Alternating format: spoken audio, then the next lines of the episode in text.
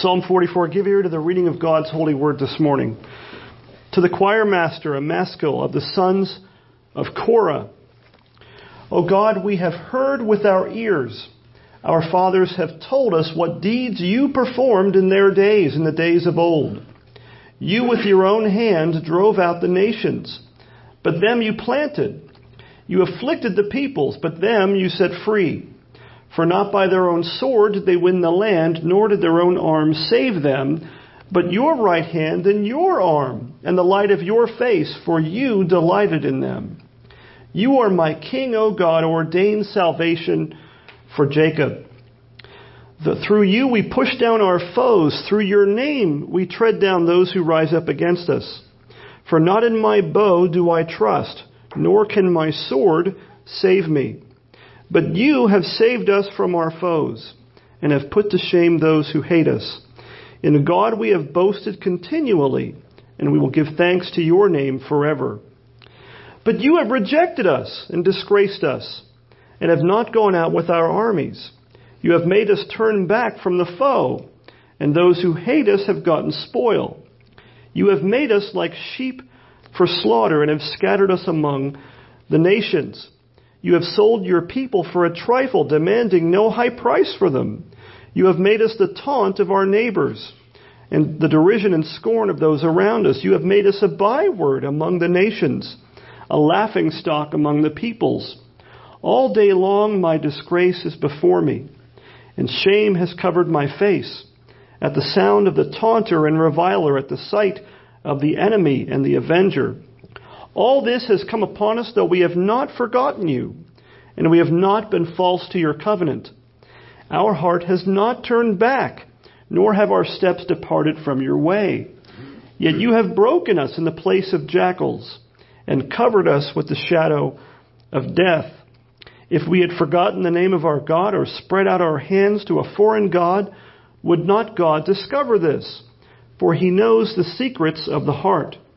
Yet for your sake we are killed all the day long. We are regarded as sheep to be slaughtered. Awake! Why are you sleeping, O Lord?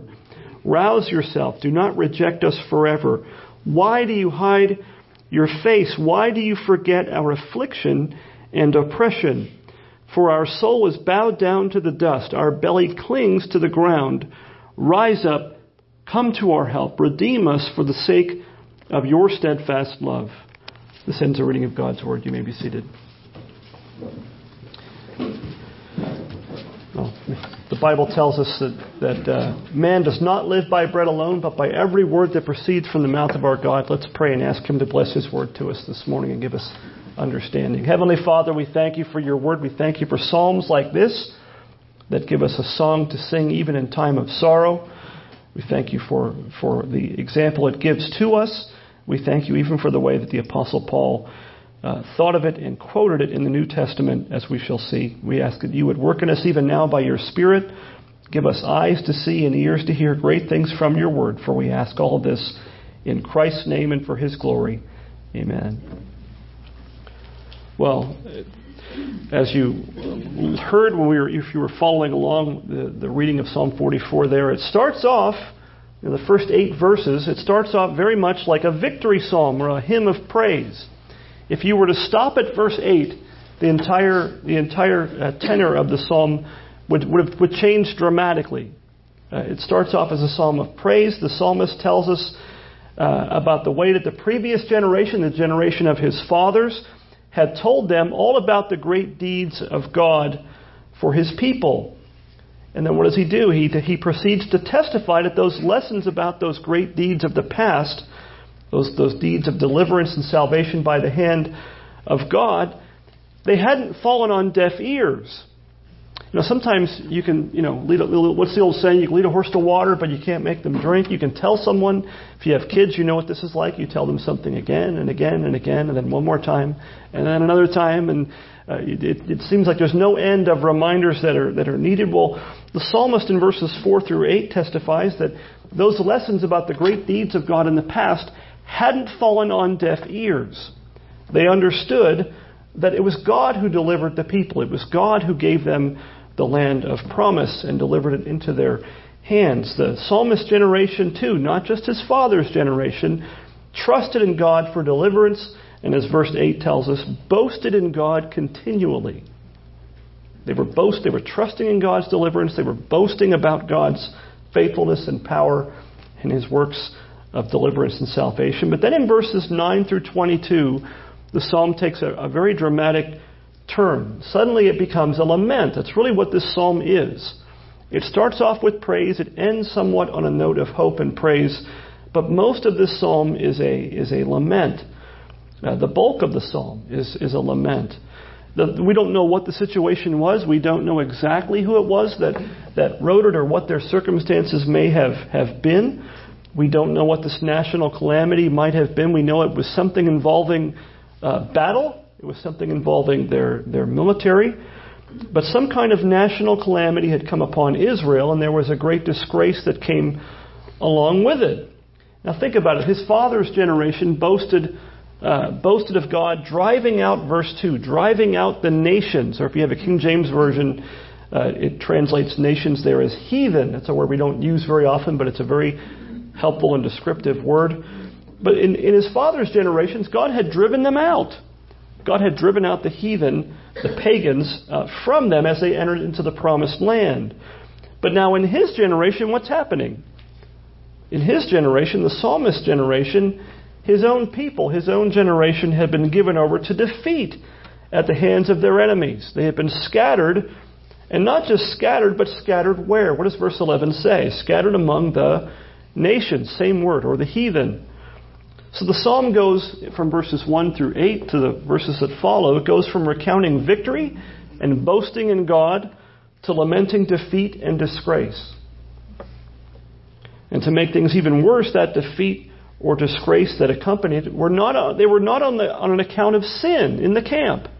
You know, you know from your Bibles if you know your Old and New Testament, sometimes God withheld victory on account of sin, but the psalmist says there in verses 18 to 22 that it wasn't because of their sin. They had not turned their backs on God, they had not committed idolatry, they haven't broken their covenant with God. You know, if that were the case, it could be understood. Couldn't it?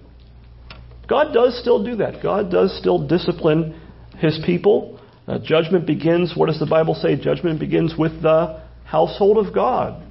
And if that's the case, Peter says, what, what could possibly become of the, the wicked and the unbeliever, those who haven't believed in the gospel?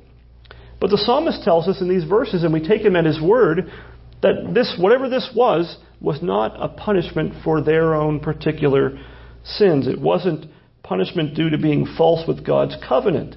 It wasn't a punishment for being false or departing from God's way. Verse 18. They hadn't, as so often is the case in the Old Testament history, they hadn't turned aside to the false gods of the, of the heathen. Verse 20. But what happened? God, as Usually, when you think of, of God giving victory, God goes forth with his people into battle. He wins the victory for them. But in this case, did God go forth with his people in battle? No. The psalmist says God did not. Verse 9. God didn't go forth with them. He gave them over to their enemies to make it worse. So, what does verse 22 say? It kind of sums it up. They were regarded as sheep to be slaughtered. Not exactly victory in Jesus in some ways as the hymn puts it. So the psalmist is, is in Psalm 44. He's, he's in a place that I think sometimes you and I have been in, even though we don't often talk about it. He's perplexed. He doesn't know what to make of the ways of God. He can't make heads or tails out of what God is doing in their circumstances. Maybe you've been there a time or two in your life. You wonder, you know, something happens, whatever it may be, some uh, great calamity or loss, and you think, what is God doing? Is, is, you know, is, it punishment for my sin and you can't think of anything? Not that you, none of us are, are, are, beyond sin. None of us can claim perfection in any stretch of the imagination. Uh, our, our sanctification in this life, in some ways, is just small beginnings, real beginnings, but small beginnings. At the end of the day, we are all unprofitable servants at best. But that doesn't mean that every bad thing that comes your way is a punishment for your sin. God doesn't treat us according to our sins or repay us according to our iniquities, because he's repaid them on Christ in our behalf, if you are a believer. Have you ever had difficulty squaring? I think you probably have if you're a believer today. Have you had difficulty squaring what you know to be true of God in your heart of hearts? What the Scripture says, you believe what the Bible says, but in some ways you, you have to kind of say to yourself, uh, I don't know how to square what I know to be true of God with, with what I'm experiencing right now or at a given time in your life. Sometimes that happens. It's not just something that, that happens in the Bible, it happens in our lives as well. Uh, if so, I have to say this the, the Bible has a psalm for you. If you've had that kind of a, a situation, and if you haven't, you, you one day very well might. Isn't it comforting to know that God has seen fit to give us psalms like Psalm 44 for those kinds of times? The, the, the song we just sang a little while ago, the All Must Be Well, there's a line that goes something like this uh, Faith can sing through times of sorrow. That's Psalm 44 in a nutshell. They were in the midst of it. This wasn't past tense. This wasn't, remember that bad thing that happened? Well, thank God that's over. They were in the thick of whatever it was, even if we aren't sure what it was. And God has given us psalms like this so that we can sing through times of sorrow as well. Well, the last thing we see in Psalm 44 is verses 23 to 26. The psalmist is there, he's crying out to his God. And he's saying something that it sounds wrong. It, it sounds like you, wouldn't want to put it that way if you were writing it. Well, it's a good thing that we weren't writing it. He says what? He asks God, he cries out to God to rouse himself from slumber. Now, does the psalmist really think God sleeps? No. He who watches Israel neither slumbers nor sleeps, the, the Bible says. But he, he, it's as if he were, isn't it? His circumstances made him think it, it feels like God is asleep. It's like Jesus asleep in the back of the boat during that storm that we looked at in the Gospel of Mark. Were, were they, was Jesus really not watching over them? Was the Lord really not watching over them? But there he is, sleeping in the back of the boat. How do you make heads or tails of that? How do you make heads or tails of what God is, is doing?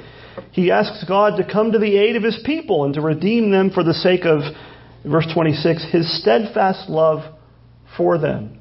At the end of the day, that's what all of our prayers to him must be based upon. He doesn't base it upon his own righteousness or that of his own generation.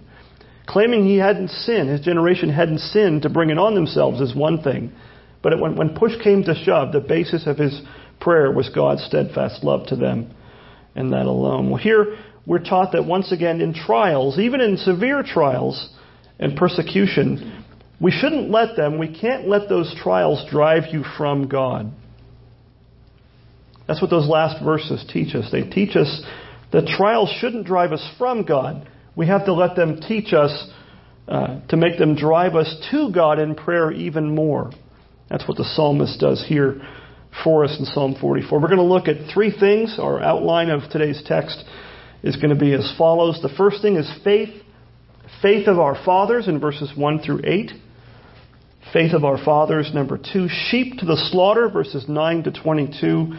And then finally, the final four verses, verses uh, 23 or five verses, 23 to 26. More than conquerors. So, faith of our fathers, sheep to the slaughter, and then more than conquerors. So the first thing we see is the faith, the faith of our fathers. The psalmist tells us that his fathers had told his generation about the great works of God on their behalf. Verses 1 through 3. If you can look there, it says, O God, we have heard with our ears. Our fathers have told us what deeds you performed in their days, in the days of old. Now, what deeds does he have in mind? Verse, the next verse there. You with your own hand did what? Drove out the nations. But them you planted. You afflicted the peoples, but them you set free. For not by their own sword did they win the land, nor did their own arm save them, but your right hand and your arm and the light of your face, for you delighted in them. So the fathers of this generation had recounted for them the great deeds of God's deliverance and salvation on their behalf. Their, their, fathers were faithful to tell the children's generation what great things God had done for them. And that's a lesson, uh, I believe, for us as well. We have to be sure to pass along from our generation to the next the things that we have learned of our great God and Savior, the things that God has done for our salvation in His Son. We have to tell our children, our grandchildren, of God's steadfast love and power towards us in Jesus Christ.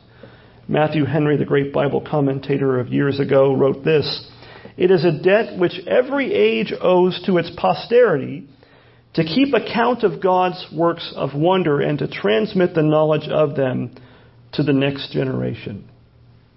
It's a debt that we owe. Each age owes the following age, our posterity, our children, our grandchildren, even our great grandchildren. We need to tell them of the great works of God for our salvation.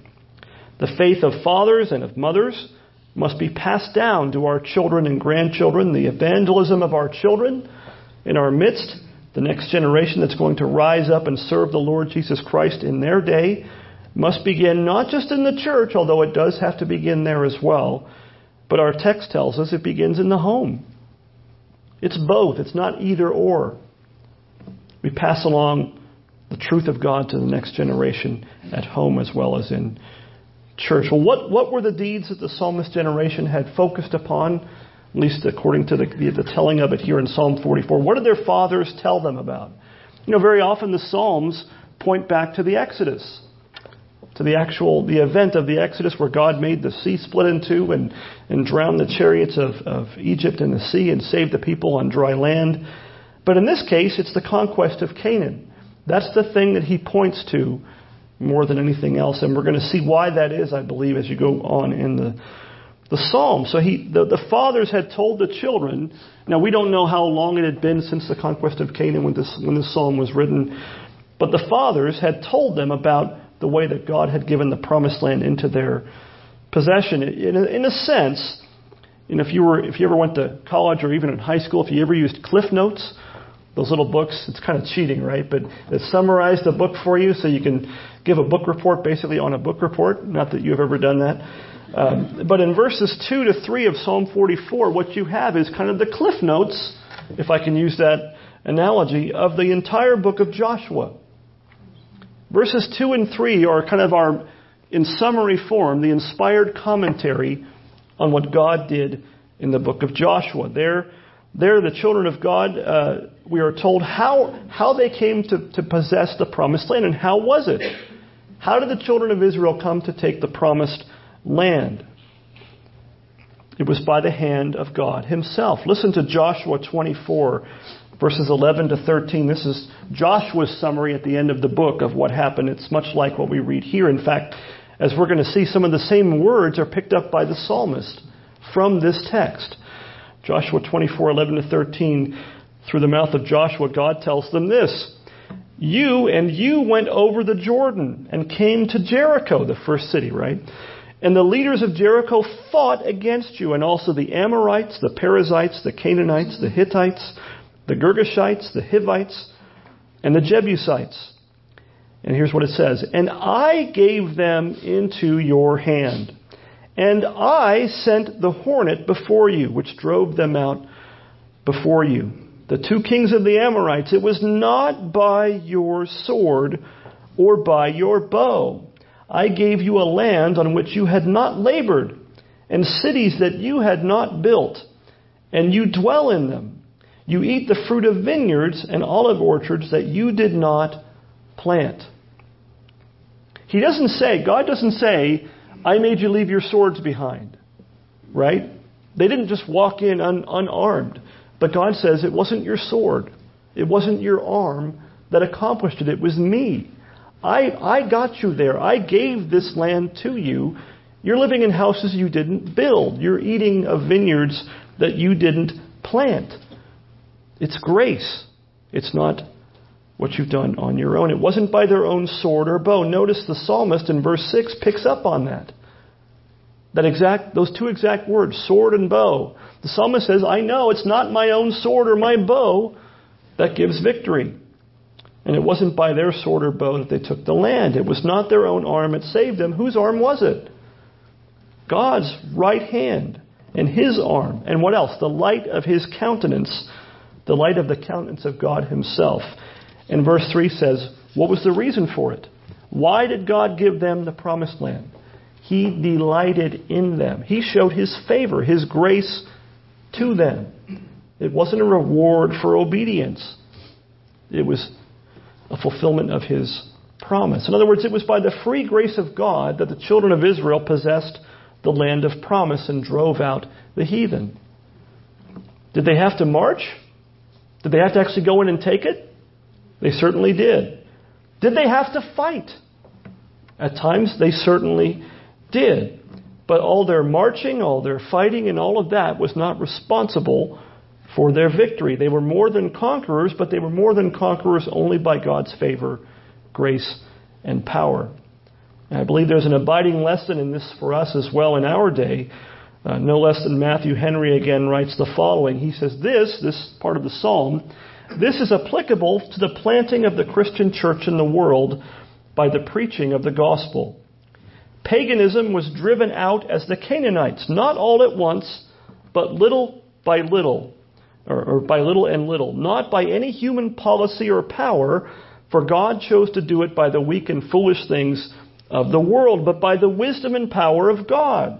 Christ, by his Spirit, went forth conquering and to conquer, and the remembrance of that is a great support and comfort to those who groan under the yoke of anti Christian tyranny. Psalm 44 still has relevance today. The conquest of Canaan still has lessons for us today. So, what is Matthew Henry saying there? He's saying that the conquest of Canaan, in that there's an analogy of the spread of the gospel of Christ in the Great Commission, as given in Matthew chapter 28. In a sense, you could say that the entire book of Acts is the New Testament's version of the book of Joshua of the church going in to, to conquer and take the land, but not with sword and not by killing and driving out the heathen, but by preaching of the gospel, by the conversion of, of the nations and making disciples of all the nations. What was their what was the what kind of sword does the church use? In Ephesians 6:17, mm-hmm. Paul calls the word of God the what? The sword of the spirit. That's the weapon of our warfare. The simple little book that the world is always mocking and putting to scorn. But it just keeps on conquering. Jesus Christ is even now, to use his words and the words of Scripture, going forth conquering and to conquer. He's doing that through his word and through his spirit. How is the Great Commission to be accomplished? By us? No, only by the power of God Himself going forth before us into battle for His people. And one of the risen Lord Jesus Christ, when he gave the Great Commission, what's the last thing he said? Lo, I am with you always, even to the end of the age. Matthew 28 20. It's the same kind of imagery.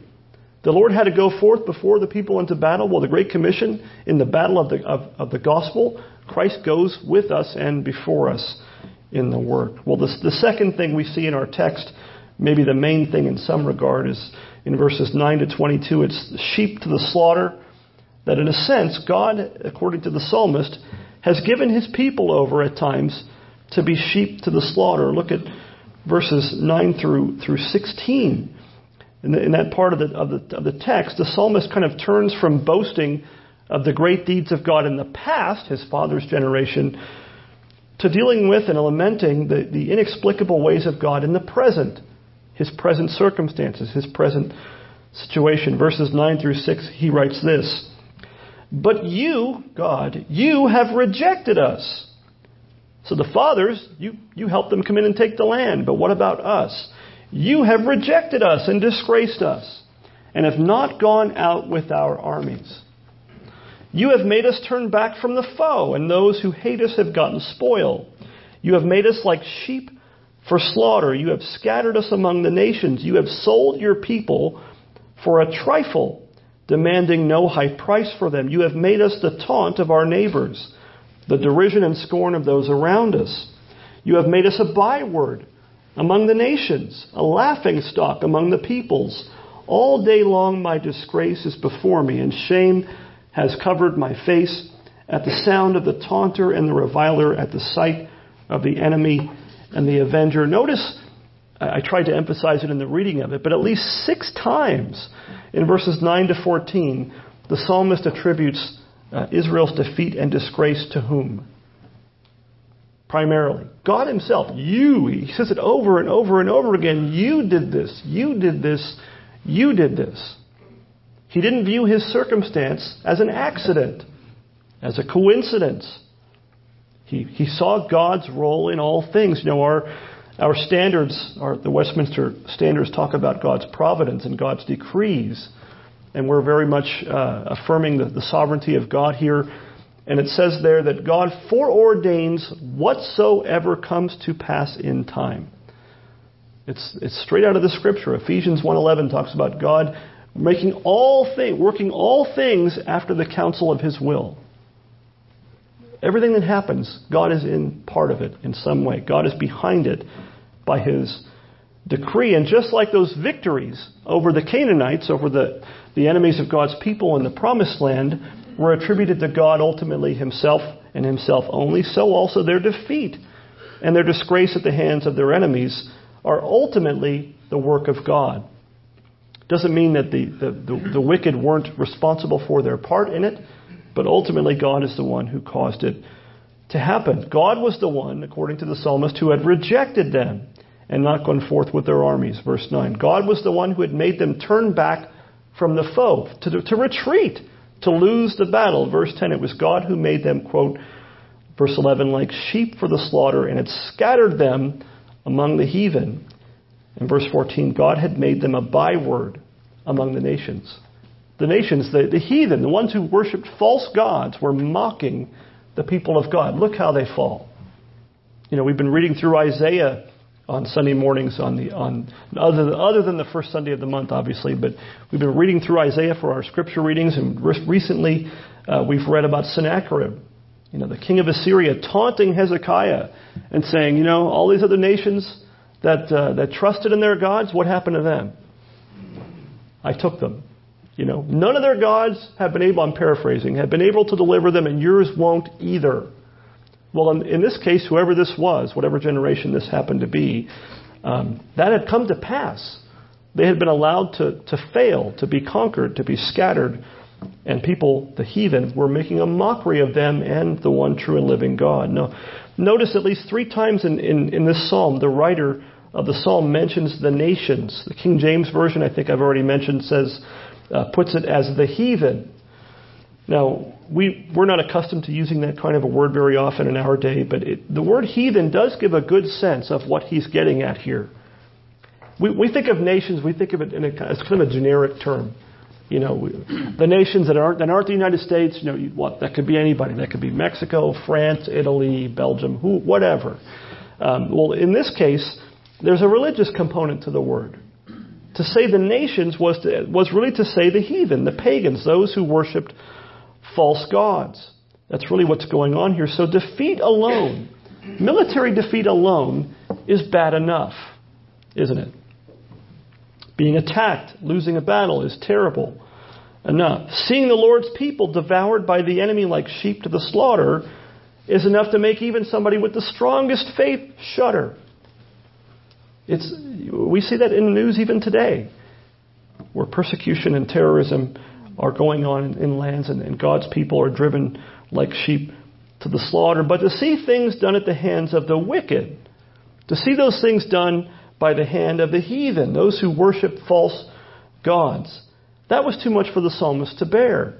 It's one thing to lose a fight, to lose a battle. It's one thing, it's entirely else to lose it to them. They didn't serve the one true living God. They worshipped and false false gods. They worshipped idols. God's people shouldn't fall to them. How could that be? If this were on account of sin or idolatry, we might be able to understand it. Now think about that. In your Old Testament in particular, you do see that happening, right? Remember the conquest of Canaan itself. The first city was, was Jericho, and they marched around for six days, and the seventh day they marched around seven times. The priests blew their horns. The people shouted what happened to the walls. The walls just fell flat. They fell I believe it says they fell inward so they could go in and take the city. Uh, there's no human explanation for that. There's, there's no scientific way of rationalizing that. Well, the sound, the, the sound waves, you know, weaken the wall. No, it's God's way of showing them, you know, you didn't build that. You didn't knock that down. I did. Right? It's God's way of saying, he's the one that did that. But what happened in the second city they attacked? When they went to the city of Ai, what happened? They had to retreat. And why did they have to retreat? They had to retreat because someone in the, in the Battle of Jericho, God had told them, You don't take anything of the spoil. I want it wiped out. I want it all gone. And someone had decided, well, God certainly couldn't have meant everything, and they took a little bit aside. And what happened at Ai? They got they were repelled. And it came to light. The person's sin came to light, didn't it? God had them cast lots, and the one family that was left was the family of the ones that had taken the spoil. You might remember uh, King Saul, for another example, when he was going forth to battle against, I believe it was the uh, King Agag, the, Agag, uh, the, the Agagites, um, the Amalekites. What happened? They sort of did what God said, but they kept animals for the spoil and King Agag. And the prophet had to go to King Saul and say, you know, if you've done all according to what God has said, what's the sound of sheep I'm hearing? Uh, it's awfully a lot of livestock around here for everything getting, getting wiped out. What happened? And he was rejected for that. He said that, you know, as you've rejected and despised the word of the Lord, so you've been rejected as king. You, are no longer going to be God's king. Now, he didn't die right there and then, and he caused plenty of problems for David, but God rejected him on the basis of that, of that sin. Well, that's, that's not what's happening here in Psalm 44, as the psalmist says. In verses 17 to 21, he's saying that they hadn't turned their backs on God. They hadn't violated or been false to his covenant. Now, they're not saying they're sinless. This is not a self righteous psalm. The psalmist is not saying, hey, I am utterly, my generation has done everything right. We have no sin to speak of. It's not what he's saying. He's saying, we're not hypocrites. We're not acting like we're worshiping you one minute, but really doing other things and, and believing in other gods in our hearts. We haven't chased after the false gods like some of their fathers had. None of that was the cause for their calamity. They had not broken God's covenant. Verse 22, Psalm, the psalmist sums up the entire situation by saying, Yet for your sake, for your sake, we are killed all the day long. We are regarded as sheep to be slaughtered. Why were they defeated? Why were they in disgrace? Was it for their sin? No. For your sake. It was for the sake of God that they were being killed all the day long. It wasn't for sin, it was just the opposite. They had been faithful to God, they had been faithful to His covenant and worshiping of Him, and yet here they were being scattered like sheep to be slaughtered. William Plumer writes the following This verse, verse 22, this verse shows the extreme and constant sufferings of God's people, even at a time when they had not displeased Him by any recent or visible defection. They hadn't brought it on themselves. And he follows up with this These words have a sad fulfillment whenever God's people fall under persecution. The fact that the Apostle Paul, as we're going to see shortly, quotes this verse, and of all the places you can imagine he might quote this, he quotes it in Romans 8. Is it, it, what, it, what, that does is it tells us uh, that, that, that, that the words of William Plumer are right.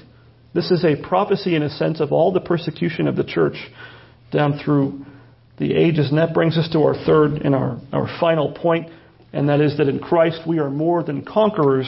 It may sound like a strange thing to have our third point be that, but in verses 23 to 26, listen to what the, the psalmist writes. He says, Awake, why are you sleeping, O Lord? Rouse yourself. Do not reject us forever. Why do you hide your face? Why do you forget our affliction? And oppression, for our soul is bowed down to the dust. Our belly clings to the ground. Rise up, come to our help, redeem us for the sake of your steadfast love. Again, his circumstances, which were awful. Like there's, there's no way to, it, it's almost impossible to, uh, to, to hyperbolize them. He's not, he's not making uh, an analogy. He's not uh, exaggerating the case. They had lost a battle and people were actually killed. He's not exaggerating. Um, but what, what did those circumstances cause the psalmist and his, his generation to do? To pray. They, they could have looked at their circumstances and said, you know what? Serving God just doesn't seem worth it. Serving God doesn't seem like it's done us a whole lot of good, so what's the use? That's the temptation, isn't it? That's the temptation that was uh, made in the book of Job. This is, this is Job writ large. This is Job on a national scale in some ways. That was the temptation for Job all through Job was to curse God.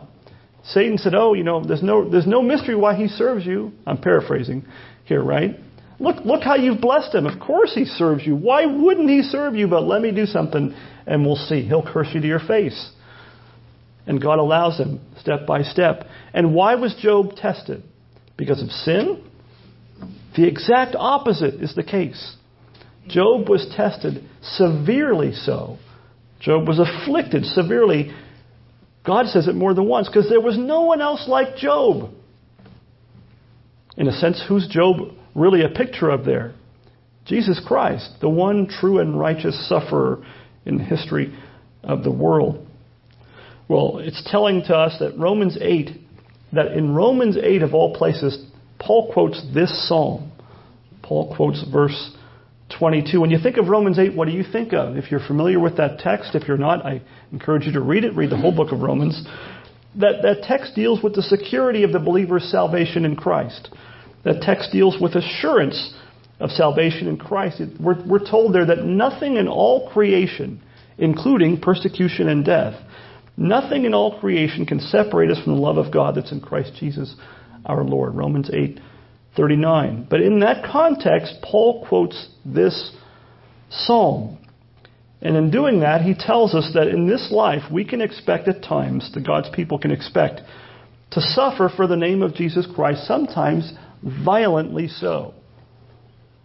You know, it's, it's been said multiple times. You've probably heard this before, but I don't have the stats and I don't know where they get the numbers from. But they say that there have been more Christians martyred for the faith in the last hundred years, hundred plus years, than the entire history of the church put together before it. It's easy for us to lose sight of that when we sit here in comfort the way that we are in this land. But there are many places on this earth, even now, where God's people are literally sheep to be slaughtered by the wicked, just like in this psalm, the, by the heathen. So Paul quotes, quotes this psalm and tells us, hey, look, think about what Paul is saying. Paul, Paul looked at his own life. Read the book of Acts. Read Read the history of the, of the latter part of the book of Acts, where Paul, they're trying to kill him left and right. He's beaten, shipwrecked, chained, thrown in jail, uh, stoned, left for dead, all these things. And you have to get the impression from this that, from his use of this psalm in Romans 8, that Paul meditated on Psalm 44 quite a bit. Paul loved the Psalms. Paul knew and loved the Psalms. He quotes from the Psalms numerous times in the book of Romans. Read the book of Romans and check how many times he quotes, not just from the Old Testament, he quotes from the Psalms. And that's no exception in Romans 8. He quotes Psalm 44, verse 22. What does that tell you? It tells you that Paul took great comfort from Psalm 44. Paul saw a little bit of his own experience in the words of Psalm 44. You have to even think that maybe Paul prayed such a prayer as we see at the end of this psalm, once or twice when he was in jail under threat of death. He took great comfort from this psalm during his afflictions and the persecutions that he endured for preaching the gospel of Christ, and he would have us to do the same, God's people to do the same. Psalm 44 tells you and I that we may suffer at times in this life. And not just for our sins, which does happen by God's grace and His discipline, but also for the name of Christ, for God, for His sake. That we sometimes share in, in some ways, the fellowship of the sufferings of Christ, which He left us an example that we might follow in His footsteps, we're told. In His suffering, we're called, the Bible says, not just to believe, but to suffer for His sake. But even in all that, even though if we're treated as sheep to be slaughtered, in all that, what does Paul say? In all that, we are more than conquerors through Christ. No wonder at the end of this psalm, the psalmist pleads with God, Redeem us, verse 26. Redeem us, save us for the sake of what? Your steadfast love. Well, what is Paul talking about in Romans 8? The steadfast love of God in Christ Jesus our Lord. The kind of love that nothing can separate you from. in this life. Nothing in all of creation. It's through that same steadfast love that Paul says that in all these things, what things? Persecution, nakedness, danger, sword, famine, martyrdom. In all these things, we are what? More than conquerors. More than conquerors through him who did what? Through him who loved us. Now, when he says through him who loved us in Romans 8:37, it's kind of shorthand for what we're going to talk about and celebrate in the Lord's Supper. God, you know, Christ loves us. But when he says past tense, him who loved us, the thing he has in mind is, is narrow in scope. It's the sufferings and death and resurrection of Christ on our behalf, on behalf of, of sinners. Because Christ died for us in our place and rose again for our justification. No matter what the world throws our way, no matter what God, our good God and Savior, allows to be sent our way, uh, no matter how many times His church, His, his, his people mirror the, the, in some small way the sufferings of Christ, the fact that Christ died in our place means that we are more than conquerors in all these things through Christ who loved us. Let's, let's pray. Heavenly Father, we thank you for the Psalms. We thank you that they aren't all happy and joyful and, and, and those kinds of things, but that you give us Psalms that we can sing when things aren't going well. That you give us Psalms to sing even in times of persecution and affliction.